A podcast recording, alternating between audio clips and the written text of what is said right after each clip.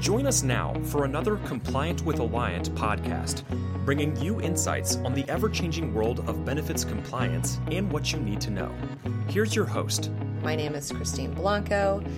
I'm the Director of Employee Benefits Compliance here at Alliant, and we like to bring you these podcasts to stay up not only on what's happening within the ACA repeal and replace landscape, but also really shifting to some practical guidance to talk through and, and help with some of the things that um, become sticky in your plan administration. And today I have with me Karen Murray, who is an attorney who also works in our EB compliance department. Karen? Hello, everyone. Thanks for being with us. And we are going to shift a little bit and talk today about HSAs and high deductible health plans. Regardless of what happens, you know, with the ACA, any any iteration of the future contains HSAs. You know, both all the repeal and replace plans favor HSAs, and we see groups moving to a high deductible HSA health plan model as a cost containment measure. And so, as we've seen that, we've seen a number of issues kind of come up um, throughout you know the course of our clients implementing an HDHP HSA plan design. And so, we wanted to talk through those a little bit uh, and what we see. And there's some basic foundational information about HSAs that you know, Karen. Um, why don't we talk through that? That that really having that foundational understanding will help sort of frame up the questions as they come up. Yeah, sure thing. Um, I I see this actually happen all the time, where um, clients uh, will refer to sort of an HSA plan, but I think there's sometimes a lack of understanding about what exactly that means. And when you have an HSA plan, um, that really has two components to it. It has an underlying high deductible health plan. Um, and those plans are um, basically required to have certain minimum deductibles under um, under the code, and then accompanying that is an individually owned um, bank account, an HSA account. So those are owned by the account holder, the individual, the employee, um, and those are usually um, governed under state, you know, banking law or trust law. So you have two different components here. You've got the group health plan, the high deductible health plan itself. Um, again, that's going to be subject to various healthcare reform provisions, et cetera and uh, and other um, you know the usual benefits compliance issues you're used to seeing COBRA and HIPAA and so forth. And then you're going to have the HSA, not a group health plan, just an individually owned bank account. So I think it's important to kind of go into um, you know, go into the process of implementing an HDHP, sort of understanding those fundamental differences. Right. They're completely different animals. So, um, and and once you kind of have that framework, I think it's a it's a lot easier to sort of understand the guidance that you get as you implement the HDHP. It so, is. And Karen, don't you think that um, it, it's sort of an on and on compliance topic? And we should note that. Um, I think, and I don't know in your experience, Karen, I think it's really important for a successful implementation for the employer and you know broker partners to communicate with employees, be the ones, right, right, like responsible for here's what we're doing now, here's what the HSA, right? The employer tell them, you know, what it is, what this animal is. And I find that the sooner the employer is able to do that when they're shifting from like a standard PPO model or HMO model to the HDHP HSA, the sooner they start doing that, right, uh, the better, huh? Absolutely. Yeah. Agreed. And then another question I see, kind of along those same lines, is um, a lot of times employers will make a contribution to their employees' HSA accounts, which is great. Um, but I think sometimes there's um, a lack of clarity about, you know, how does that work when we have someone who might leave mid-year or be oh, hired yeah. mid-year? Mm-hmm. What's the employer's obligation with respect to making contributions to certain employees? And usually that's just dictated by whatever you've told them you're going to do. So, right. not, um, you know, it's it's different than again than a health plan um, where you're pretty much limited to what uh, statutory and regulatory guidance says you can do. But with an HSA account, um, you know, the employer's usually just going to be bound by whatever they have said they're going to do with respect to making contributions. Right. And I, I mean, there are some rules obviously around how you make employer contributions, but Karen's right that, you know, the um, ultimately it's, you know, there's some level of sort of contractual um, issues that come up with the HSA. And it's important to note too, because when we're looking at sort of what we talk about, like account based plans, right? Like our health FSA, our HRA, our HSAs. I know Karen and I both, there's um, naturally and understandably some confusion out there. Once you make a contribution to an HSA as an employer, generally you're not getting that back. It's very different from the HRA. It's different from the FSA in terms of, um, you know, there's no forfeitures. The individual takes the HSA funds and goes on their merry way, right? When they when they term employment. So um, right, it's important. That's a great point. That. Yeah, I'm glad you brought that up actually because I think in in a lot of people's minds, an HSA, an FSA, and an HRA, they're all kind of account based plans. They're all the same thing. They're really not because an FSA is a group health plan an HRA is a group health plan, and an uh, an HSA isn't. Yeah, so um, let's talk a little bit about um, some of the strings attached to having an HSA. Uh, because you know the whole underlying notion is right that there's some consumer engagement within HSA, so that there's you know uh, visibility and transparency and what some things cost, so that individuals are consuming healthcare in a way that's um, you know engaged and mindful, and so the HSA requirements is you you know you really can't have essentially any first dollar coverage other than basically preventive care, right, Karen? Right. So, you know, so what are what are some examples of some uh, coverages or healthcare that would disqualify someone from being eligible to make an HSA contribution? Right. Um, well, first of all, I I think that's just kind of a great um, starting point. Preventive care is permitted coverage.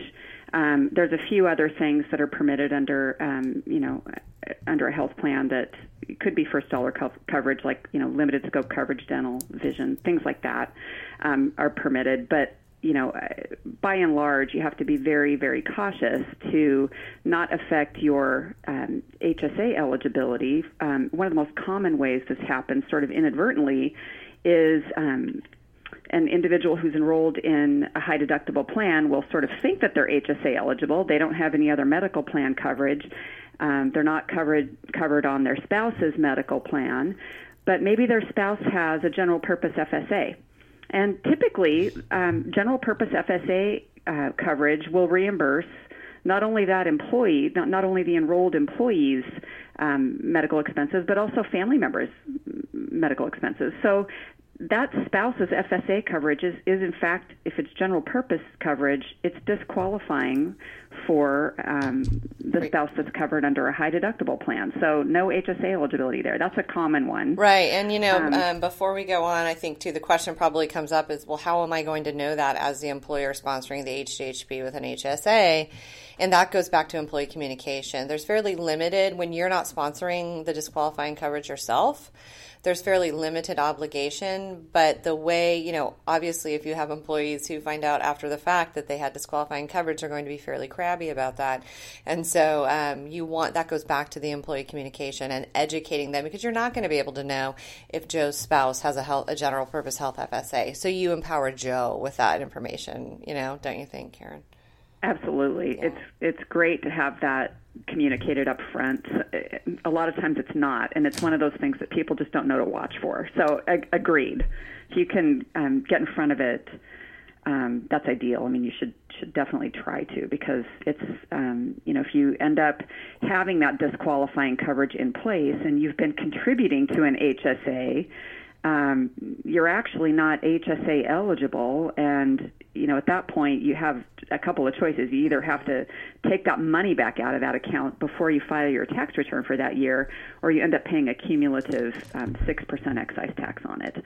Is it um, six or is it ten? I don't know. I'd have to look. I mean, you're probably right. Sorry, I think it's six. Okay, but 6%. yeah. Um, um, and it definitely, all to say, there's definitely an excise tax on that if you have contributed to an HSA while not eligible and not fixed that. And there are an, a, actually a kind of a decent amount of landmines out there on HSA incompatibility, is, is sometimes the word that we use. So um, sometimes, you know, if you have an on site clinic, could impact you know your your HSA eligibility of, of your eligible population. Um, what I see happen a lot is groups moving quickly towards, um, you know, cost containment uh, without a, a, ton of thought about the demographic. So if you're moving to an HDHP HSA and you have a decent amount of employees who have who are who are Medicare eligible or TRICARE eligible, those eligibility for both of those government programs makes renders you HSA incompatible. And there's a lot of sort of issues that come up around that. So um, it's important to, and what I see a lot of times, and Karen, I don't know in your experience if this has been the case, that there has to be some where the employer is making a contribution to the employees' H- HSAs for those employees who are not eligible by virtue of Medicare eligibility or TRICARE eligibility. Mm-hmm. Mm-hmm. They have to somehow, you know, find a way to make them whole via an HRA or, or something else um, if they are also enrolled in the high deductible health plan, which you'll find sometimes. Right. That's actually pretty common to have um, an employer make a contribution to an FSA account, for example, for their their employees who aren't HSA eligible. For right. example, they're Medicare entitled. It, it's a little bit of an odd combination to have an FSA and an HDHP because, you know, um, the FSA's use it or lose it feature you know, encourages use of the healthcare coverage, whereas an HDHP, mm-hmm. you know, sort of has the opposite um, incentive to sort of, you know, mm-hmm. be mindful about when you're using care and so forth, so on yeah. and so forth. So they're not necessarily um, an ideal match from a design standpoint, but it's used all the time for employers who have a population of their, uh, right. Uh, you know, their employees who aren't HSA eligible. yeah, and you have to, you also have to make sure that you're administering that, and you, you design eligibility around that general purpose health FSA so that your HDHP HSA folks don't accidentally enroll, and you also generally what I find is that given the health FSA's limits on um, contributions to remain an accepted benefit, you're not going to be, which is basically the employer shouldn't contribute more than $500 a year, um, isn't going to make them whole, so to speak. So, um, so right.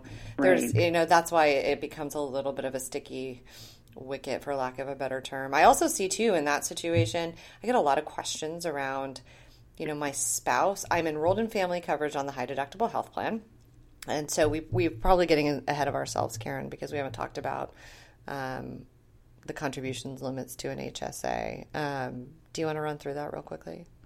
Yeah, sure.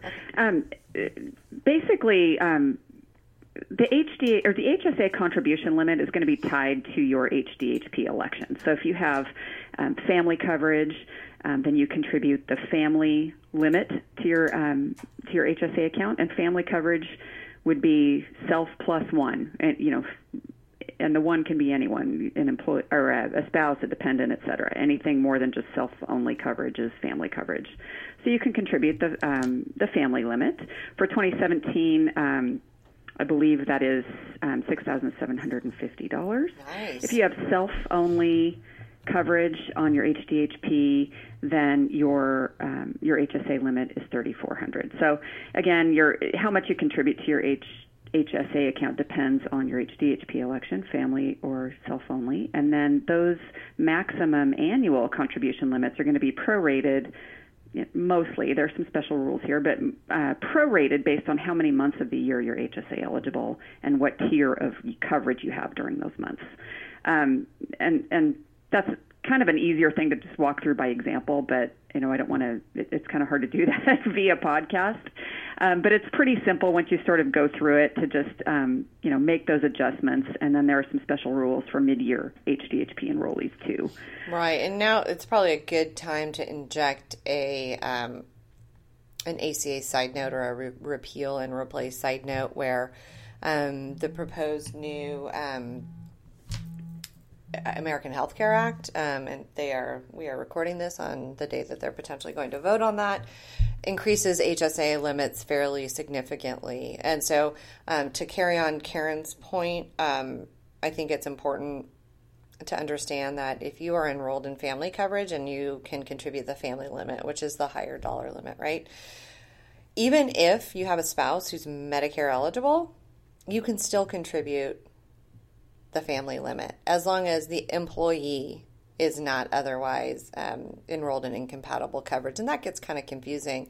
Um, another thing about sort of HSAs and reimbursements is let's say you become, you know, covered under some sort of incompatible coverage for whatever reason, whether it is, you know, you become Medicare eligible or you, be, you know, your spouse and has a great plan that you just can't, you know, you can't resist.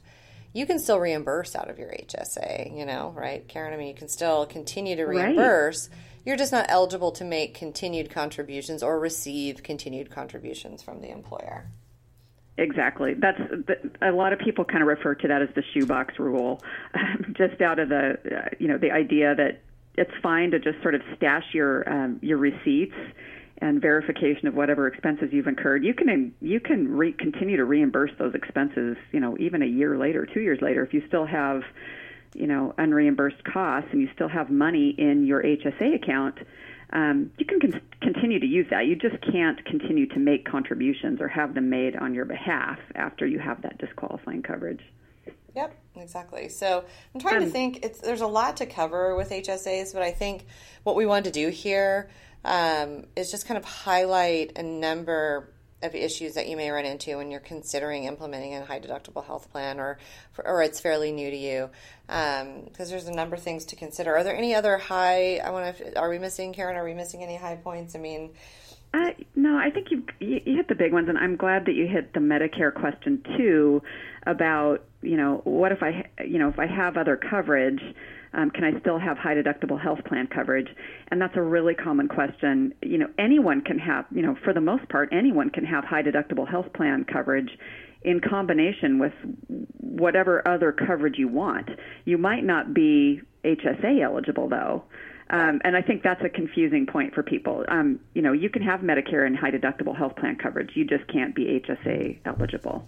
Oh, do we want to you talk know? real quickly about um, about you know, the first sort of implementation phase, if you have a general purpose health FSA and you want to implement the an HSA, HDHP, how do you deal with the grace periods of an FSA and the carryover provisions? That can get really complicated, and so we may maybe we don't mm-hmm. need to dive down on this right now, but just understand there are fairly prescribed ways to handle that and you'll mm-hmm. want to talk to whoever it is, you know, your benefits consultants to work you through that. And, but just get ahead of that, don't you think? Absolutely. We've and I think we talk about that too in some of the materials that we have. Um, that are available for uh, for our clients to kind of use as a reference right, piece right. because it can be a real minefield um, sometimes if you're changing from um, an FSA to an H, you know uh, to an HDHP with an HSA. That's right. We do. Um, we have an FAQ and we have sort of a a white paper on transitioning and sort of all the various things you need to consider. And I would highly recommend sitting down with those um, before you before you consider moving forward. So I think that's probably brings us brings us to the end of what we can do on HSAs, and we are happy to address any questions um, that come through as a result. And we wish you luck. Thanks, everyone. Thank you. Have a good day. You've been listening to Compliant with Alliant, your source for the latest insights and information in employee benefits compliance. For more information, visit us online at alliantbenefits.com.